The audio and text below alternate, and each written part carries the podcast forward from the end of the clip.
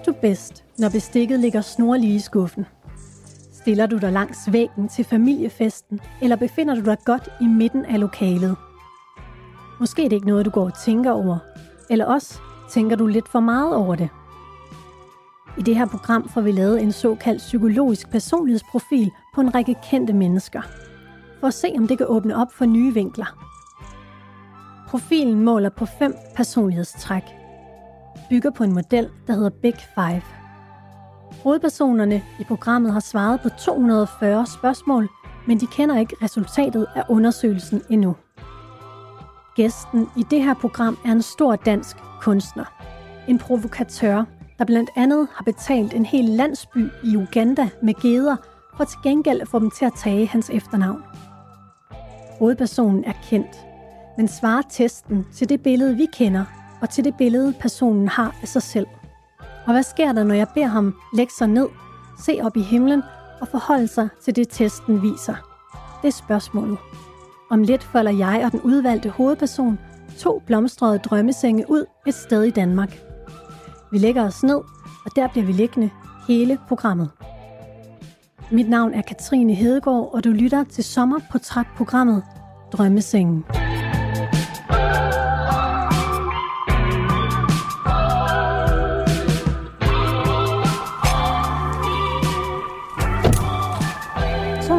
Skal vi så ikke tage dem ud? Jo.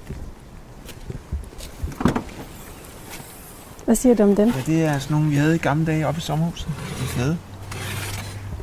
Hov. Den der lyd, hvor man prøver her. Ja. Ah, Og så skal man helt ned, før den kan gå op igen. Altså, ej, hvis du kommer for langt op, ej, så skal du altså helt ned igen, før du kan... ikke? Og det, hvor, hvor højt vil du ligge, ikke? Jeg er sådan halv. Er du der? Nej, lidt mere, ikke? Sådan der. Hvordan ligger du der? Jeg tænker altid på, at min ven Dennis, når jeg ligger ned, når han ringer til mig om morgenen, så kan han høre, at jeg ligger ned. Så siger han, er du ikke stået op endnu? Man kan, man kan simpelthen høre på folk, om de ligger ned. Eller står op. Og, og det er interessant. Ligesom når man går en tur i skoven, så snakker man bedre, ikke? Ja, det er End når rigtigt. man sidder på et kontor. Christian von Hornslet, vi ligger her sammen ude i din have, foran dit atelier.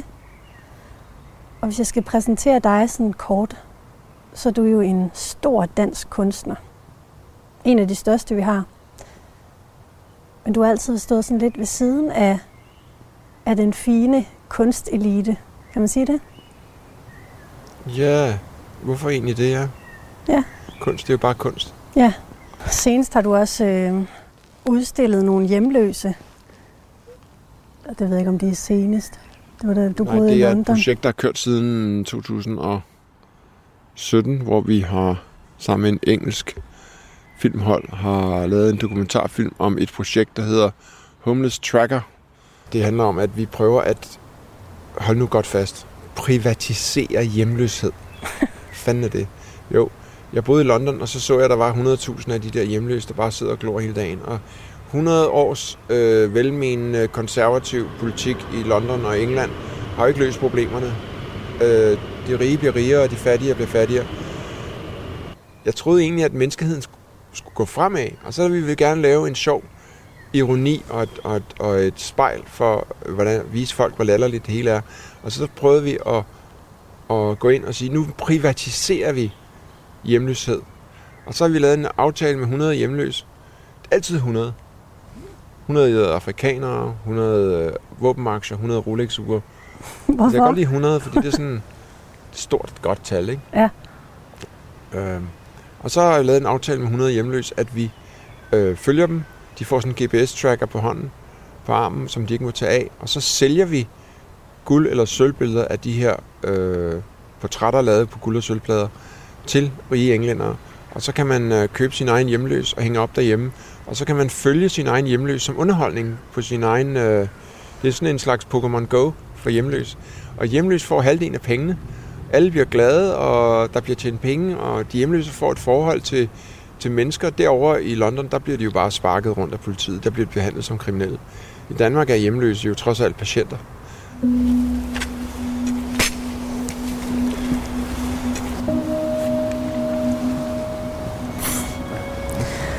Hvordan har du det med, at vi skal snakke om den her personlighedstest, du har udfyldt? På den ene side er det mega spændende, og på den anden side er det jo ubrugeligt. Så et eller andet ene sted. Så altså, man kan... Jeg ved ikke... Altså, grunden til, at jeg tøver lidt, det er, fordi jeg fik engang en personlighedstest nede i Frankrig. Og øh, da jeg ikke kunne få brækkerne ned i de der små æsker, så pressede jeg brikkerne ned igennem, så de faktisk kunne være der. Og så, de, altså, og så sagde hun, det var en speciel måde at se verden på. Altså, jeg, jeg, gad ikke, jeg har ikke tålmodighed til at sidde og vente på de der trekanter og firkanter skulle passe ned i de der huller. Så pressede jeg trekanterne ned i firkantede huller og bankede dem ned. Jeg sagde, her, tag dit lort.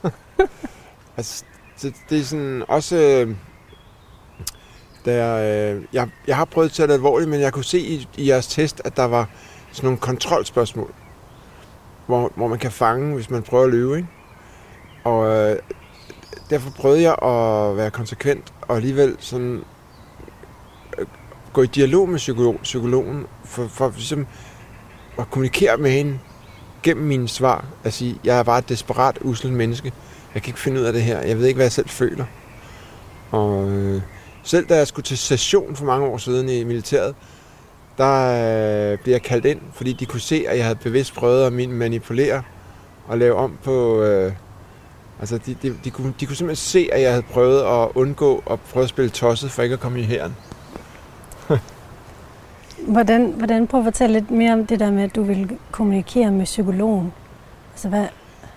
Altså, jeg forestiller mig, at øh, hvis jeg svarer på en bestemt måde, nogle gange lyver jeg, nogle gange lyver jeg ikke, og nogle gange taler jeg helt sandt, og nogle gange, ej, det gider jeg ikke svare på, så svarer jeg noget helt andet. Og så kan jeg sådan fortælle hende, hvordan jeg i virkeligheden er, gennem spørgsmålene. Mm. Det må da være mere interessant. det... I det mindste var jeg ærlig. Ikke over for, for prøven, men over for mig selv. Ja. Det er sådan, jeg er. Prøv at fortælle lidt om, hvordan, øh, altså, hvordan den var bygget op. Altså, hvad skulle du? Prøven? Ja. Øhm, jeg, skulle, øh, jeg skulle hele tiden svare på, hvor, hvor meget eller hvor lidt enig jeg var i, at jeg var konfliktsky eller konfliktsøgende, eller om jeg kunne lide at rydde op eller ikke rydde op. Altså sådan fem grader af helt enig eller ikke enig. Måske lidt enig, måske uenig eller neutral. Og øhm, nogle gange var jeg neutral, og så tænkte jeg, okay, hvad føler jeg lige nu? Ah, ah ja, okay, det er meget sjovt at spare på, det er ikke sjovt at... Ja. Hvad tænker du umiddelbart, at den viser? En meget inkonsekvent, en meget søgende, en meget øh, distræt person. En meget øh, et, et uselt menneske, der ikke formår ikke engang at, at øh, svare ærligt på livets spørgsmål. Men er det sådan, du er? Ja. Om 10 minutter er jeg anderledes. Hvordan er du om 10 minutter? Så, så er jeg en anden person. Det lyder lidt mærkeligt, men når, man, når man laver det, som jeg gør, så er jeg meget øh, øh, afhængig af, at der kommer noget nyt ind på computerskærmen hele tiden. Jeg har ikke nogen, øh, der hjælper mig med noget. Jeg er sådan en enmandsfabrik. Så øh, ved at pode systemet med nye oplevelser og indtryk fra medierne eller fra litteraturen og musikken og politik, og så binger der nye billeder frem, og så har der noget, er der noget at lave kunst om. Sådan er det også, når vi sidder her. Jeg har allerede fået tre idéer til noget, man kunne lave. Noget kunst, du kunne lave? Ja. Jeg ved ikke, om du kender det, men når man er i en samtale, man, så kører man på flere øh, lydspor, flere, op, flere opmærksomhedsspor. Mm. Jeg kan mhm. sidde og tænke på alt muligt andet, mens jeg har en samtale. Jeg tænker, det kunne være meget sjovt. Og så, så er der nogle hvide skyer, der glider forbi nogle træer. Så tænker jeg, hvorfor fanden har jeg ikke meldet flere af det? Det er meget fedt. Mm. Så tak, fordi du har inspireret mig. Ja, det er jeg glad for. Og så er der sådan en meget stor, skægget mand lige i hovedet på mig.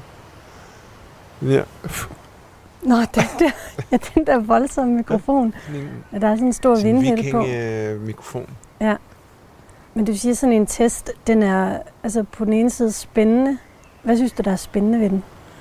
At man kan, man, ved at, at stille nogle, nogle kvalitative spørgsmål, så kan man få en idé om, hvis vedkommende svarer ærligt eller ikke ærligt, så kan man simpelthen finde ud af, hvad er det for en person? Kan vi bruge ham til noget? Passer han ind i Excel-ark 24, 28, 19, 23, 7? Eller kan vi, skal han, skal han være soldat? Skal han være um, mejerist? Skal han være radiomand? Skal han, hvad skal han være? Og så, så, så kan man hjælpe folk på vej. Godt være, at du gerne vil være skuespiller, men du vil gøre dig sindssygt godt på galopbanen. Ikke? Det, kan man, det kan man sikkert læse ud af de her tests. Og så siger du også, at den er på den anden side helt ubrugelig. Ja, fordi det, du skal jo have sådan en samtale med folk i et par timer, så ved du mere om dem, end, end sådan et schema kan fortælle dig på en halv time. Du har en lang og dybdegående samtale med folk, så det jo, må det være meget mere interessant. Ja. Men jeg vil udelukke ikke noget. Nej. Det er meget spændende. Jeg synes, at vi skal prøve at dykke lidt ned i den her personlighedsprofil, du har fået lavet. Ja. Det er jo enormt interessant, den måde, du har udfyldt den på, synes jeg. Okay. Det er en utilpasset sjæl. Ja. I en utilpasset verden. Altså, hvordan har du det i sociale sammenhæng med at være sammen med andre mennesker? Øh, det er meget... Øh, øh, det er meget opdelt. Øh, jeg har, et, jeg, har et, jeg, har, jeg har jo sådan et slags, hvad skal man sige, hobby-skizofren. Jeg har en, en Hornslet-figur, og så har jeg en Christian-figur.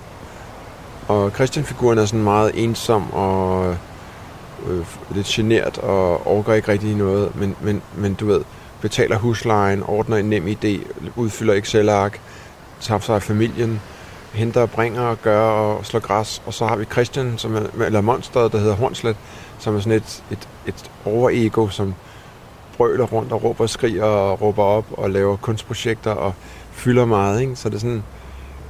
Øh, det, det, og den, derfor er Hornslet-figuren har det jo skønt med offentligheden og interessen og opmærksomheden og dialogen og føle, gør sig klog og gør sig smart. Og, og så er der Christian-figuren, som egentlig ikke er særlig vild med sociale sammenhæng. Så det er, jeg ved ikke om det giver et svar, men det er sådan meget dobbelthed-agtigt.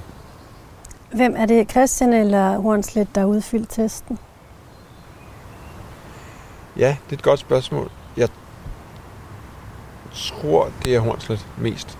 Men Christian har fået ham ned med nakken ind imellem. Jeg vil sige 80-20 til, Christian, til Hornslet. Ja. Jeg vil så gerne lære noget mere om mig selv. Jeg vil gerne virkelig ind bagved. Kan du også, kan du også afsløre mine løgne og min, mit spænderi, mit spin? Det er jo krydsforhør. Du bliver jo, du kan, hun kan jo se, hvor du lyver. Og hvorfor lyver du så? Fordi på et tidspunkt, jeg sad jo på færgen og udfyldte til Aarhus, og, og, og tænkte, nej, nu er det nok. Nu må du sgu svare ordentligt, du.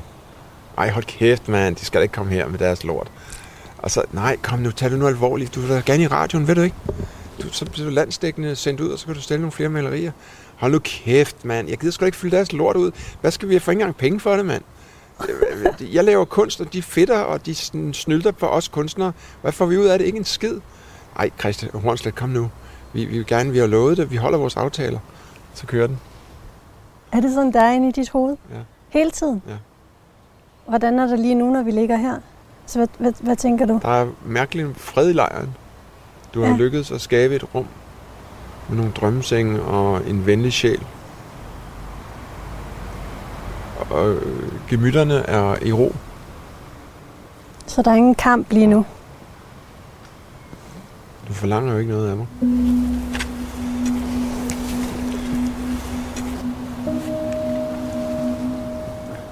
Altså, den her test, den måler på fem, fem personlighedstræk, så overordnet set. Det første, den, øh, det første, jeg gerne vil dykke ned i her, det er det, der hedder ekstroversion. Det udadvendte. Ja, altså det er det, der handler om, hvordan man, hvordan du er øh, sammen med andre mennesker, altså i sociale sammenhænge. Mm. Hvordan du trives med det, og det, hvad der sker inde i dig, når du, når du er sammen med andre mennesker. Det var derfor, jeg spurgte dig om, hvordan du havde, har det. Ja. Der står her, der er blevet lavet sådan en hypotese her. Christian holder en sikkerhedsafstand til andre og arbejder helst alene, da han nemt føler sig utilpas i andres selskab. Han tager tingene i sit eget tempo og vil ikke påtage sig presserende opgaver, som kræver mere, end han er villig til at give. Han opsøger situationer, hvor der er noget på spil, hvor han kan mærke adrenalinen, og der er risiko for tab. Ja, det er jo så to modsætninger. Det første der, øh, at han ikke påtager sig presserende opgaver. Ja. Øh, det er ikke rigtigt. Det andet er rigtigt, at man opsøger adrenalinskabende, blodskidende, desperationsagtige situationer, ja. Ja. Så det er 1-0. Ja. Christian holder en sikkerhedsafstand til andre. Gør du det? Ja, på en måde gør jeg, men jeg er også... Øh, men jeg kan godt hakke til, når, når der er mulighed. Altså sikkerhedsafstand, og så kravler jeg mig ind på byttet, og så hakker til, hvis der er en, en mulighed for et eller andet sjovt, spændende Hvad, hvad kunne det være? At hvis man er til en eller anden stor reception, og der er øh, nogle, øh, nogle interessante mennesker, der måske kunne være interesseret i kunst, så søger jeg dem, og så går jeg i dialog med dem. Og måske handler afstanden om, at det er hader, jeg hader at kede mig. Jeg hader at spille tid med folk, der ikke giver noget af sig selv. Der er, sådan, der er mange danskere, der sidder og venter og træder skoene af sig selv, og ikke ytrer sig, eller taler, eller... De, de, jeg kan godt lide folk, der giver lidt mere, end de tager.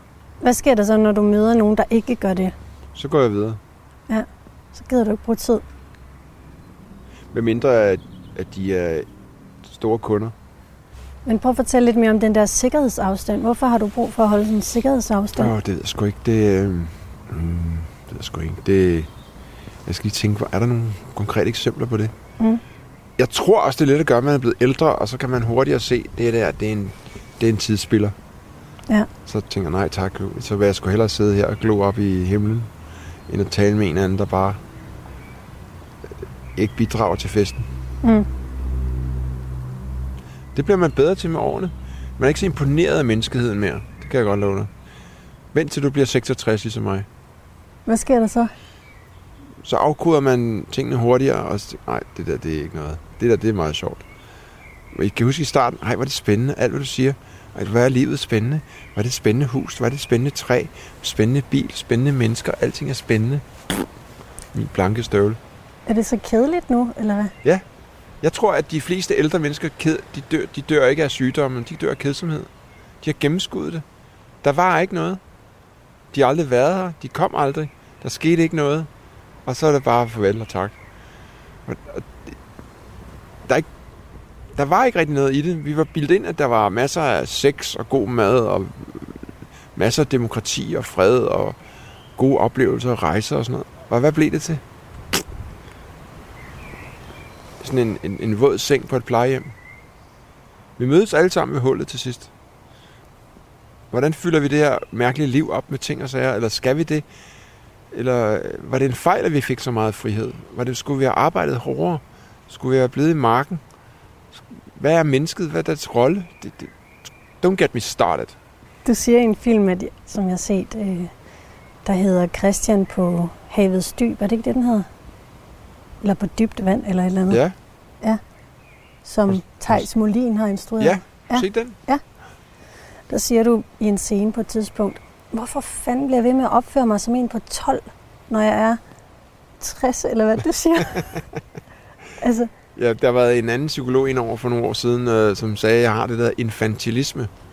Og, og min mor havde også sagt det til mig, da jeg var lille, at, øh, øh, at, at hun havde håbet, at jeg aldrig blev mere end fem år gammel. Men min, min psykologven, jeg kan ikke huske, hvad han hed, han siger, at du, du er 12 år, og du er aldrig vokset. Det er jo et, eller også er det også, det var forfatteren Ben Q. Holm, en af mine gode venner, der sagde det. Åh, oh, for helvede, Christian. Du, er altid, du, du bliver aldrig længere end- ældre end 12 år, og det er mega irriterende. Lige så, lige så godt det er, lige så irriterende er det også for os andre. også for mine børn synes, de er pinlige nede i skolen, og hvad gør du dernede? de sådan stiller nogle afvæbnende spørgsmål til de andre, og øh, Hvad kunne det være? fjoller, eller Hvad er det for nogle afvæbnende spørgsmål? det kunne være... Øh, hvad kan det være? Øh, til forældremøderne, ikke? Sådan, hvad, det er svært at sige nu, men det er bare sådan, ej far, var det pinligt hele tiden. Og så går det, og så er de glade igen bagefter og tænker, det var meget sjovt. Men hvordan, altså, hvordan er en 12-årig? Altså, hvem er Christian på 12 år? En 12-årig, det er sådan en, der lige akkurat smager øh, på øh, pubertetens øh, første sæson, og så øh, tror en helvedes masse, og ved en masse om verden, og ved ikke en skid, og bare sådan kaster sig ud i verden, og, og prøver alt muligt, og øh, øh, altså, der er sådan et udtryk for the fuck of it, ikke, på engelsk. Altså, gør det bare fordi det er der, og gør det. Altså, der er ikke nogen dybere refleksion over. Det er sådan en, være i fuldstændig symbiose med, med sin, øh, sin, sin samtid og sin øh, kontekst, og ikke øh, overveje, ingen strategi, men bare være, gøre, male, tegne, skrive, bare gøre ting ud fra og, og ligesom omplante sin egen DNA i et værk, uden at sådan tænke, åh oh, nej, jeg skal, jeg skal prøve at gøre det rigtig smart, så jeg kan komme ind på den galleri, eller det udstilling, eller øh, jeg, det er sådan, det, det, det er det stadie, hvor man er i balance. Før 12, så er du for barnlig, og efter 12, så er du, begynder du at blive strategiker og samle penge og, og magt, og så arbejder der hen imod, en, at du skal være direktør for, så for Charlottenborg eller et eller andet. Ikke? Det, det, det er, det, det, den, den fase i mennesket er, et, er en åben øh, bane, hvor, hvor, øh, hvor man bolder sig. Og så, man plejer at sige det med skolebørn også, at når de er når de er 5-6 år gamle, så bliver de ødelagt, fordi så kan de gå i skole. Så bliver de disciplineret. Men sådan børn op til 6 år, de har også sådan en fase der, hvor, hvor de bare øh, laller rundt og, og giver så meget glæde. Ikke? Mm. Men øh, den 12-årige, det, det, det er det, øh, det bekymringsfrie menneske i en, øh, i en, i en ikke-bevidst tilstand. Og det er mig. Er du bekymringsfri? Overhovedet ikke, men der er en del af mig, der er det sådan. Ellers tror jeg ikke, jeg kunne lave de der tossede projekter. Nej. Hvad, hvad driver en? Jeg ved det ikke. Men du kan godt lide at være 12 år. Ja, jeg, jeg, det er meget underholdende, når det virker. Men det er så Hornslet, der er 12 år, og Christian er... Ja, nu begynder det at blive kompliceret, fordi øh, det skal jeg lige tænke igennem. Det er sjovt, når man har kigget op i øh, himlen lang tid og lukker øjnene, så, så, så er det som om ens hud og blodet inde i øjenlågene bliver sådan et Mark Rothko-billede. Kan du ham? Nej, det gør jeg ikke, men jeg ved lige, hvad du taler om. Det er sjovt, de der brune og sorte nuancer. Og så tænker jeg, at Mark Rothko billeder koster 150 millioner, og han begik selvmord. Han fik aldrig noget glæde af det selv. Men han, hans billeder, som hænger på Tate Modern, når man så kigger på de der mørke og, og mørkerøde nuancer, så, og man kigger længe nok, så, så danner øjnene komplementærfarver. Så lukker man øjnene, så, så bliver det modsat ind i ens øjne, og så minder det om det at bare stå og være, og være en menneske. Hvor, hvor mere meditativt kan det overhovedet blive? Og så giver det mening, at der er nogle tosser derude, der laver noget fantastisk kunst, som vi andre kan blive høje på, uden at tage drugs og slå konen derhjemme eller drikke rødvin. Det er da fantastisk.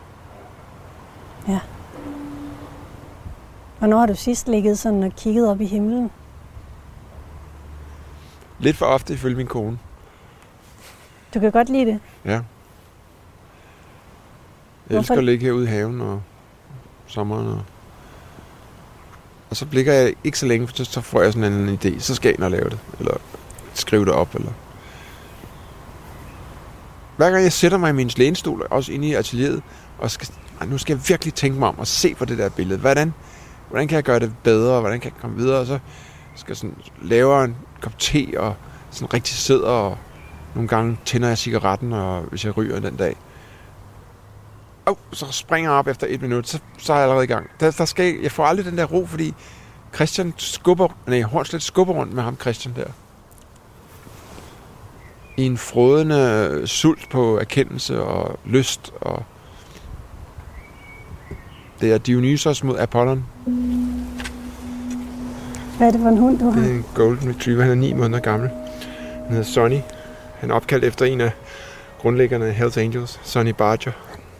Minder de om hinanden, altså Sonny og Sonny? Nej, men det, det, jeg, jeg tænker, det er godt med lidt modgift her i Hellerup. Jeg synes, vi skal tage en til her. Hvis du taler lidt om, om det her, som den måler på testen også. Mm. Hvad betyder andres mening om dig for dig? Skal jeg svare på det nu? Ja. Har du svaret det også? Ja. Skal jeg svare først? Ja. Øhm, andres mening om mig. Det er også, øh, det er ikke for at være smart, men jeg har, der er faktisk to svar på det, fordi på den ene side er jeg ekstremt sådan øh, krukket og følsom, hvis folk skriver noget på, på Facebook, Instagram og, og dårligt, så sletter jeg det, fordi jeg kan ikke, jeg, vil, jeg har sådan noget pleaser-gen, jeg vil gerne være venner med alle, hvilket er ret mærkeligt, når man ser på, hvad jeg laver ellers, fordi øh, øh, jeg, jeg har altid ude på at drille folk og, og holde spejlet op foran dem, så de kan se, hvor absurd deres adfærd og deres verden er. Og det giver nogle skrammer, så på den ene side, så er jeg, er jeg, er jeg enormt glad for at være i, øh, i kontrast og i krig med folk.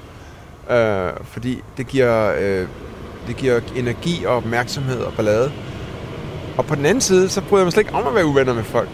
Og, så, og, om, og jeg oplever det jo tit, at fordi når de ser på mine billeder, så, og så kommer folk ud og ser, at jeg, det er sådan en, en pæn, kedelig Hellerup-dreng. Ikke? De forventede sådan et eller andet pierced monster fra, fra Nord- Nordvest, med, der skriver fuck og burn og kill og hele lortet, og sådan en vred ung mand. Og så det, det, det hænger slet ikke sammen. Så hvor kommer det fra? Så det er en... så jeg, jeg er øh, enormt bange for, hvad folk tænker om mig. På den anden side, så er jeg fucking pisselig glad, officielt i hvert fald. Altså, øh, fordi kunsten skal jo øh, helst øh, sparke folk i nødderne, ikke?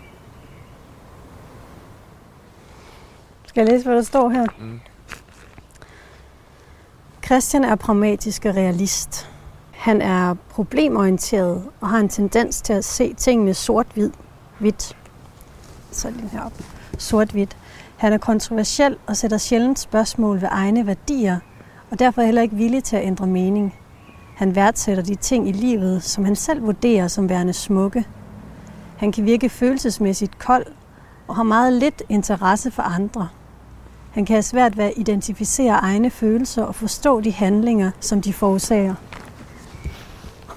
Det er noget af en mundfuld. Det er fuldstændig modsat. Der har jeg svaret godt der. Der har jeg, der har jeg gemt mig bag en masse svar der, fordi det, det er sådan, altså i hvert fald, Hornslet-figuren er i hvert fald ikke sådan der. Jeg er meget optaget af hvad, hvad, hvad, hvad, hvad i dialog med andre mennesker. Og hvad var det andet? Øh, Du sætter, sætter sjældent spørgsmål ved egne værdier, og er derfor heller ikke villig til at ændre mening. Nej, det kan jeg godt sige nu. Ja. Jeg, jeg sætter meget spørgsmål ved egne værdier hele tiden. Og jeg, jeg har jo... Øh, altså bare det... Øh, jeg kan godt lide at ændre person fuldstændig, og så være... Nu er jeg jo... Øh, jeg, der er ikke nogen, der har spist mere kød, end jeg har. Men så for 20 år siden, der blev jeg vegetar inden før alle mulige andre. Fordi jeg tænkte, det, det er ikke rigtigt. Det er forkert. Det, det, det med, at milliarder af kilometer af skov bliver brændt ned for at købe at lave fødevarer til køer, som bare de spiser på burgerbar og, og CO2 og pisser og lort, ikke? Og så er det dårligt for maven, og, og så nu er jeg gået videre og blevet næsten veganer også. Og, øh, og det der med at ændre sig som menneske, det er aldrig for sent at få en lykkelig barndom, for at, sige, for at citere Asger Jorns lillebror, Jørgen Nash. Det er aldrig for sent at få en lykkelig barndom. Man kan sagtens ændre sig. Det, det, det er noget pjat. Og det, hvis jeg ikke kan ændre mig, så kan jeg heller ikke lave nye malerier og nye ting. Så det, det øh, jeg kan faktisk godt lide at få en, øh, en kold tyrker indimellem. Du er problemorienteret og har tendens til at se tingene sort-hvidt. Fuldstændig rigtigt. Jeg er meget interesseret i at få løst problemerne. Ligegyldigt hvor komplekst og latterligt svært og åndssvagt de her kunstprojekter og malerier og hvad fanden det er, så, så, så tænker jeg, at jeg er nødt til at komme videre og komme hen imod og få afleveret, få det hængt op, få det solgt, og så, så er der plads til nyt. Jeg tænker meget på, jeg, jeg gik meget modvilligt i, i et meditationskursus for mange år siden med min, med min hippiefætter. Og så gik jeg derind, og så tænkte jeg, så, så, så ligger de der deres orange tøj og, og, og, og, og mediterer. Kæft mand, det er svindel det der, ikke? Og så blev jeg sgu hængende, og jeg var der i tre uger. Sådan, ja. Det var meget, meget spændende. Fordi ham der, den gamle guru, han sagde, at øh, han sagde, ja, okay, al, vi, vi går i orange tøj, ja, men lad mig lige sige nogle ting her, inden vi går i gang. Vi har ikke gruppesex her, okay? Vi går i orange tøj. Ja, det gør vi, fordi orange er farven mellem vågen og, og, og, og, og sovende tilstand. Det er solnedgangsfarven, ikke? Du, du er imellem to faser. Mm. Og punkt 3, det koster ikke noget at gå her. Jeg kører ikke rundt i, rød, i lyserøde øh, Rolls Royce, så slap helt af, okay. Nå, det var meget fedt. Jeg kan godt lide, at han var sådan lidt. Og så lærte jeg det der med, at, at meditere er, er en slags øh, øh, dans med bevidstheden. Så du ligger her og, og, og, og, øh, og ens sind, ens, ens tanker er en rigtig bandit, sagde han. Den flyver rundt. Og så når man ligger her og mediterer, så, så det første, du tænker på, det var, fik jeg slukket kakmaskinen? Fik jeg betalt p-skiven dernede? Øh, i, og så, så når, som en sådan ballon, der danser rundt ind i hovedet, når den ligesom har øh, tænkt, det færdigt, så gider den ikke tænke på det mere, sindet og tankerne. Så går du videre til det næste, og så tænker du, hvad skete der egentlig i går? Nå ja, hvad var det, de sagde, og hvordan var det? Nå, nå, ikke? Og hvis du er rigtig, rigtig dygtig til at meditere, så øh, kan du komme ret hurtigt til ned i din barndom. Mm. Øh, og øh, det kræver nogle års træning. Og så er, du, så er du ret hurtigt, rejser du i den der tidsrejse tilbage ind i dig selv. Og det kan gøre, som ham guruen sagde, det kan jo gøre, hvis du er den nervøste redde, som han var, angiv, som han sagde, han var, da han var ung. Mm. Kan give lidt mere ro og lidt mere livskvalitet. Som du så sidder i toget, eller øh, vente et sted, eller så kan man sådan meditere og tænke. Og min pointe er bare, at øh, ved at fjerne nogle af de bekymringer, der er i ens, øh, eller tanker, som ligger og fylder og ikke er forløst, så ligesom om, så, så skræller man noget af det løg, der, der svæver hen over ens hoved, og så, er der, så kommer der mere tankegods nedefra, som fylder den her padehat op indenfra. Og så er der plads til mere skrald. Altså, hvis du ikke tømmer skraldespanden, ligesom på din computer, mm. så er der ikke plads til nyt. Og når du bliver ved med at fylde på og fylde på, så er det folk får stress og får øh, problemer derhjemme og tæver konen og drikker for meget rødvin. Ikke? Så det, det, det, det, det er, og der er det, jeg kommer tilbage. Nu kommer konklusionen. At den sort-hvide tankegang er, at hvis du får ryddet op og får ret din seng og får lavet de der fucking malerier færdige, får dem afleveret, får dem solgt, så er der plads til nyt. Det værste, det der, det er sådan halvfærdige, halvuafsluttede, nu har prøvet at lave de her sange, jeg har prøvet at skrive nogle sange, det har taget 10 år. Det irriterer mig, at jeg ikke bare får dem færdige. Men, men, men øh, så er det, for mig er det meget sort-hvidt, den del af sagen. Det er ikke sort-hvidt inde i kunstværket, men udenfor, i den virkelige verden. Der står her, du værdsætter ting i livet, som du selv vurderer som værende smukke. Hvad, hvad er det, du opfatter som smukt?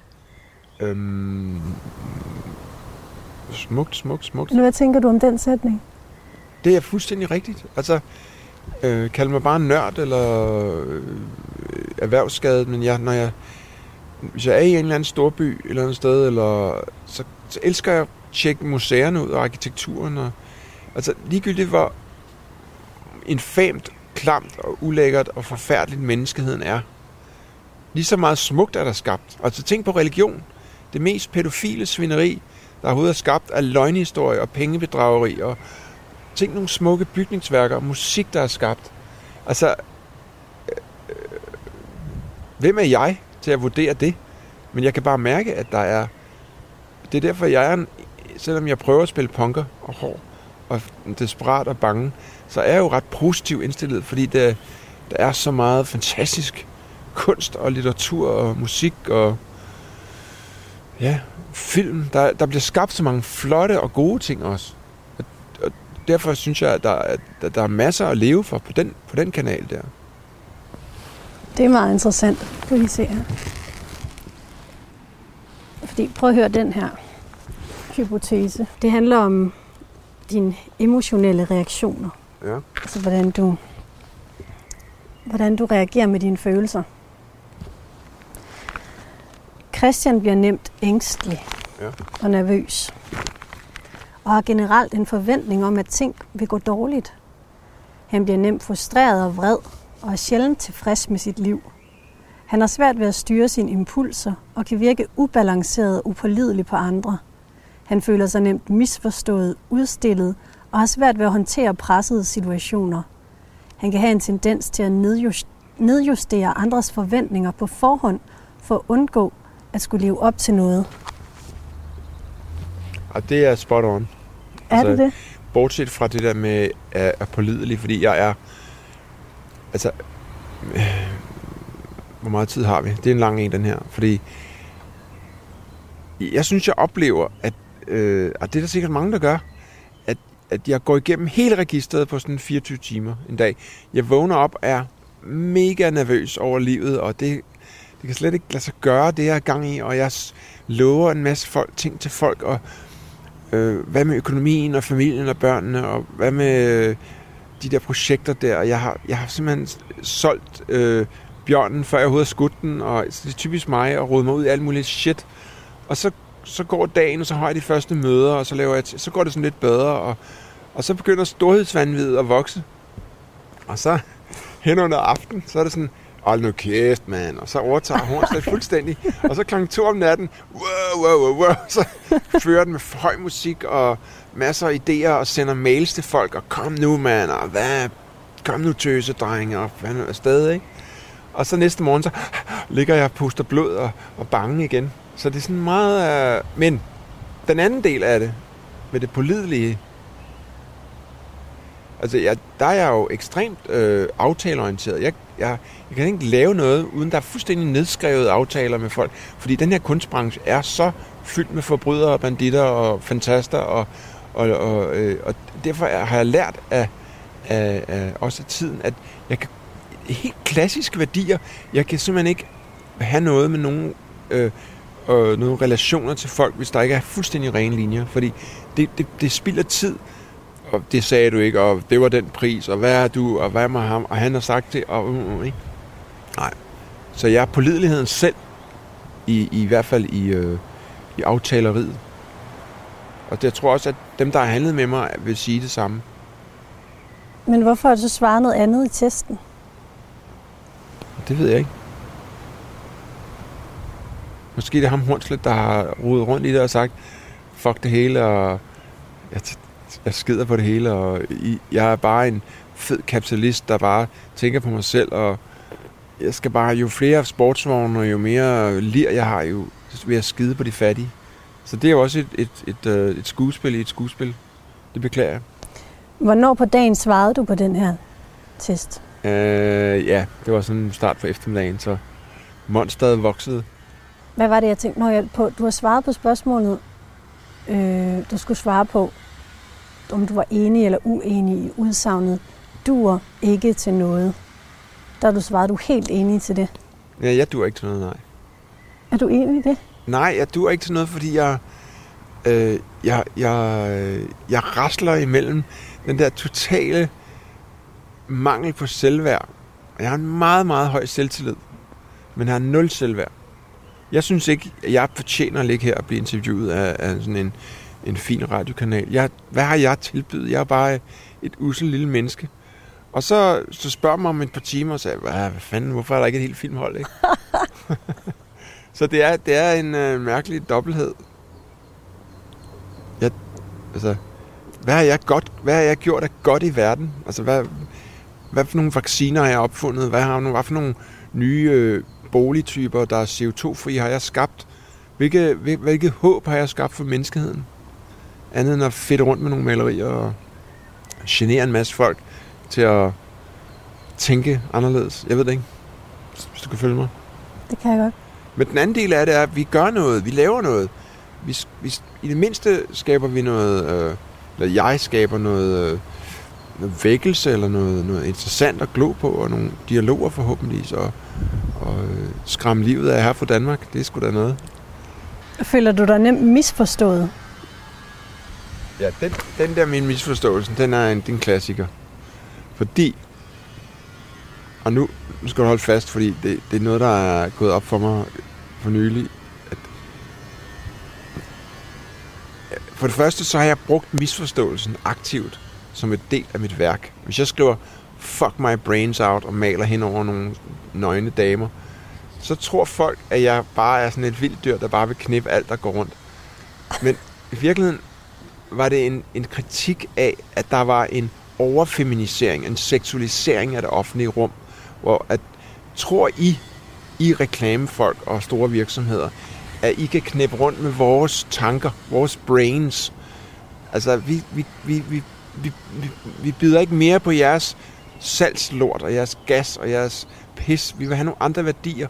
Vi køber ikke ind i det der lort. Og så alligevel gør vi, så sidder vi klinet til skærmen og ser Kardashians og Desert Island og X og pis og lort. Så vi, vi er et, igen en dobbelthed. Altså vi er dybt fascineret, altså som jeg er som menneske, fascineret af, af, af den nøgne kvinde og seksualitet og frodighed. Og på den anden side vil jeg kaste op over den consumer samfund, vi lever i, af, af, af fuldstændig markedsføring af unødvendig plastiklort. Ikke? Den misforståelse har jeg så brugt aktivt, fordi jeg havde håbet, at folk, der så billederne, tænkte, ah, det er slet ikke det, han mener.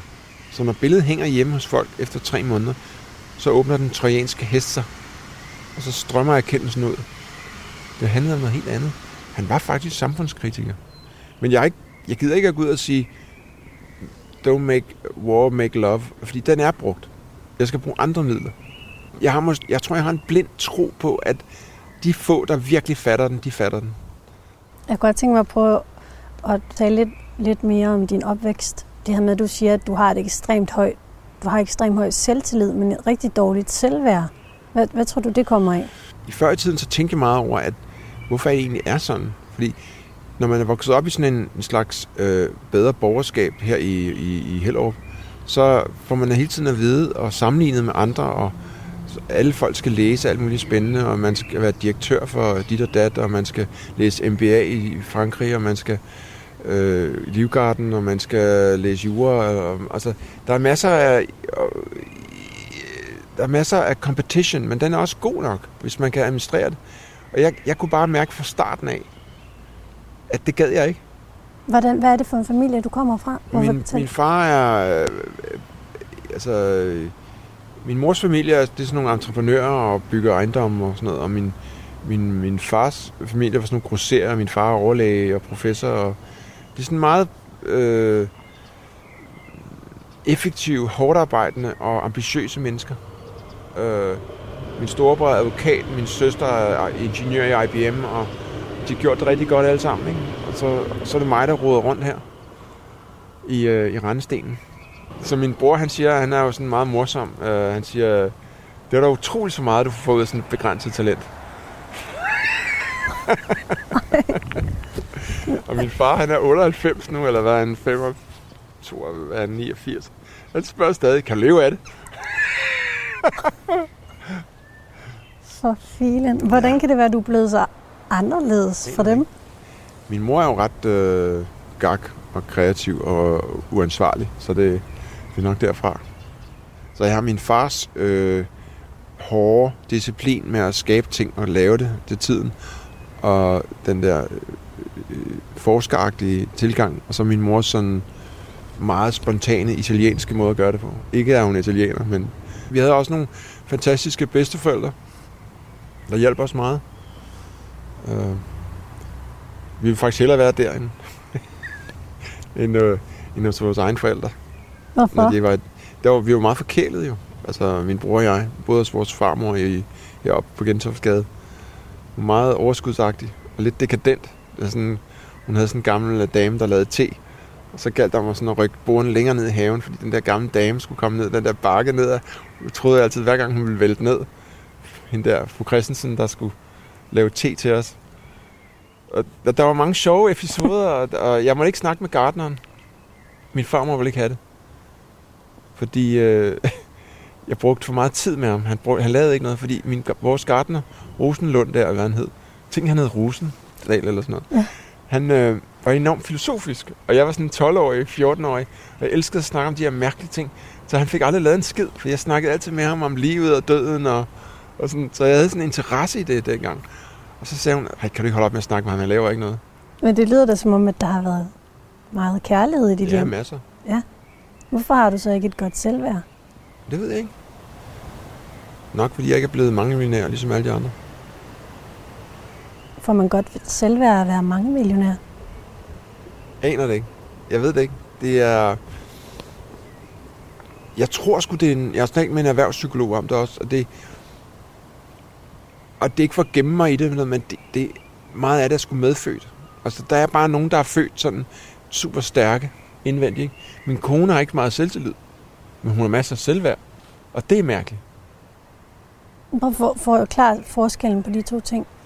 Altså selvtillid, der er, det er øh, evnen til at udføre troen til at øh, øh, troen på, at du kan udføre en vis opgave. Og selvværd, det er mere at gøre med, hvad føler du, du er værd hvad, som menneske?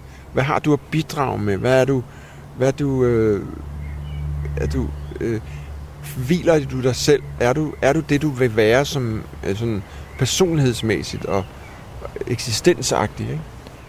Det er jo det gode ved at ikke at have selvværd.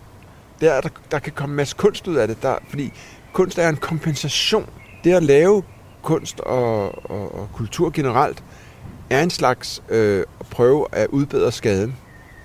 Og det er derfor, ens billeder bliver mere og mere borgerlige med alderen, fordi du, du har du, du, du, fylder i, og du får det repareret, og sårene heles.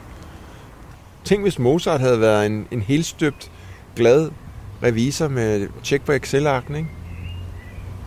Så hvad er det, du prøver at helbrede inde i dig selv? Men det tror jeg er en... Øh, et, et, et, finde hoved og hale i tingene, og hvis jeg maler noget omkring, øh, menneskeheden er ved at drukne i deres eget lort af atombomber og krig, og, og så, øh, så, så tænker jeg, at hvis jeg gør det, så er der nogen, der ser det, og så er der nogen, der tænker, ej, det duer ikke. Lad os stemme på nogle andre politikere. Lad os prøve at ændre det. Og så skulle vi alle sammen få det bedre, eller... Får du det bedre, når alle har det bedre? Ja. Ja. Jeg tror, jeg har i hvert fald ændret mig meget. Altså, jeg er jo... Øh, jeg, jeg tror virkelig, øh, at fællesskabet og samfundet, for at sige det meget firkantet, kan ikke klare det uden hinanden. Altså i den her individualiseringskultur, hvor mig, iPhone og I, me og me og mit og mig og øh, hvis du klarer dig selv og sådan noget. Hele neoliberalismen. Jeg prøver at tage en mere her. Jeg prøver at tage noget med din venlighed her. Det er også noget, testen måler på. Mm. Så hvor venlig du er. Christian er skeptisk og har en generel mistillid til andre. Han vil oftest handle ud fra egne behov og pleje egne interesser, og han vil have meget få sociale relationer, som han er investeret i. Han har dog en opmærksomhed på folk, som har det svært, men bliver ikke påvirket i høj grad. Han har en tendens til at være konfliktsky og vil helst have harmoni omkring sig.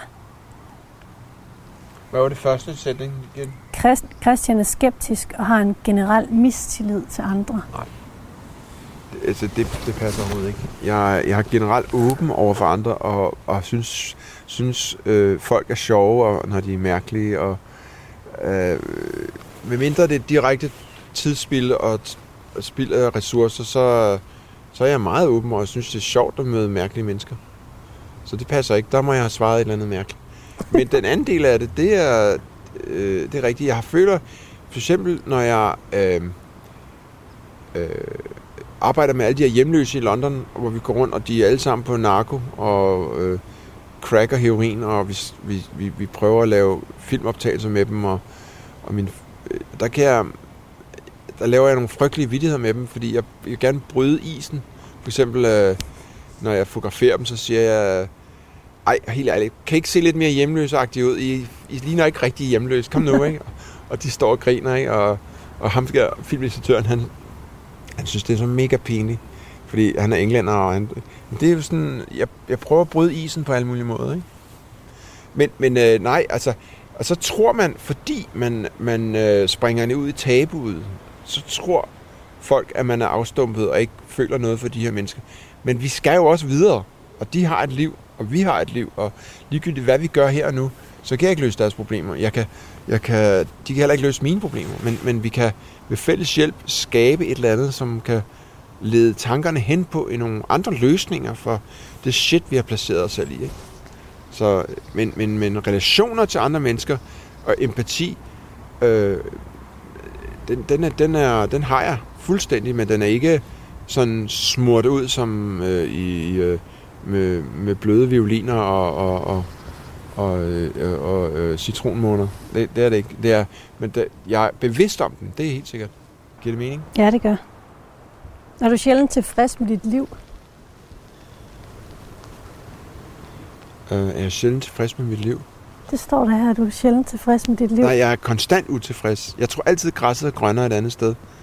og jeg, kan ikke hø- jeg kan ikke tåle at høre om, at, at der er en eller anden halvdårlige kunstnere, der udstiller et eller andet fedt sted, når man gennemskuer deres lort på stedet og tænker, hold kæft mand, hvis folk bare vidste, hvor god jeg var, så kunne de se, hvordan det virkelig var. Ikke?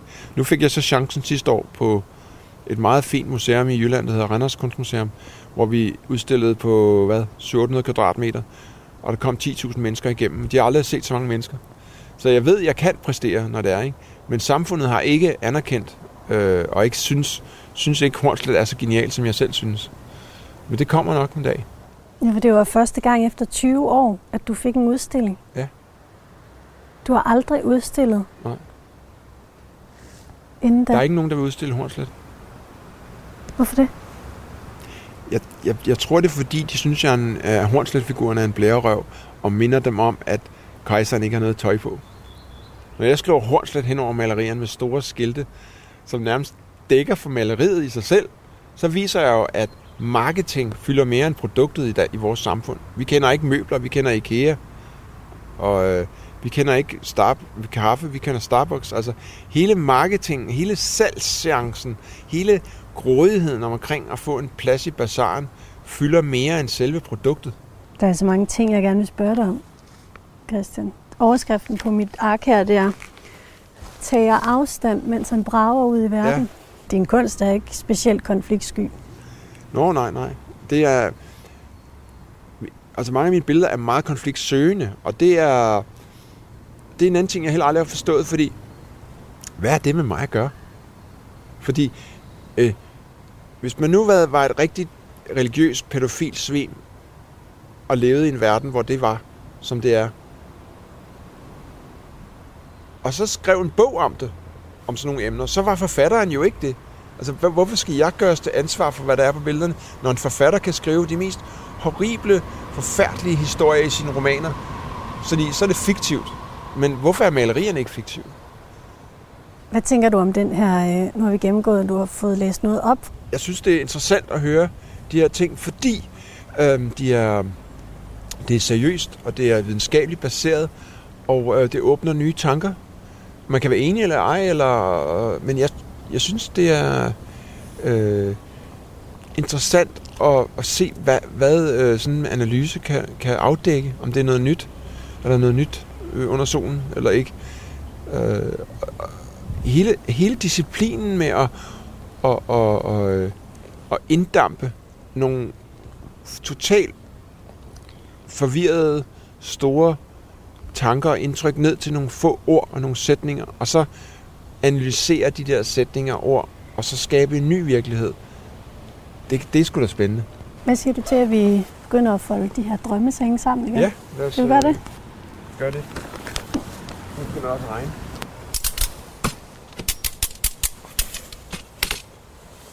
Det er uhyggeligt, så, så præcis det var. Det må være, jeg tænker, der må ligge mange års forskning i det der, hvordan de ellers skulle med relativt kort tid øh, aflæse de her komplekse ting. Så jeg har fået stor respekt for de her tests. Men hvorfor havde, du, hvorfor havde du brug for at lyve til at starte med? Jeg, var, jeg vil sige, at jeg løg, jeg løg nogle gange, fordi jeg var ikke lige humør til, og hvorfor skulle man gøre det, og, det, og så, så synes jeg, det var sjovt at sætte psykologen på en prøve. Det bedste vil være, at øh, dem, der hører det her, de tænker, det var godt nok satans. Det var sjovt. Eller godt, eller... Det, var, det gav mig noget at tænke over. Jeg følte ikke, at jeg spildte min tid. Kommer der lige en hund? det er da hyggeligt. Skal du være med? 20, 20 kilo. Nej. Jeg vil gerne ligge oven på dig. Nu. Han er aldrig blevet opdraget. Og derfor, det var et eksperiment. Han er kun blevet fodret med kærlighed. Du har lyttet til Drømmesengen. Dagens gæst var kunstner Christian von Hornslet. Tak til psykolog Charlotte Råby Jacobsen, der stod for analysen af personlighedsprofilen. Og tak til Hogref Psykologisk Forlag, der har givet os adgang til den her Neopi 3 personlighedsprofil, som vi bruger i alle programmerne. Du kan finde alle vores programmer som podcast på radio4.dk. Tak til dig, fordi du lyttede med.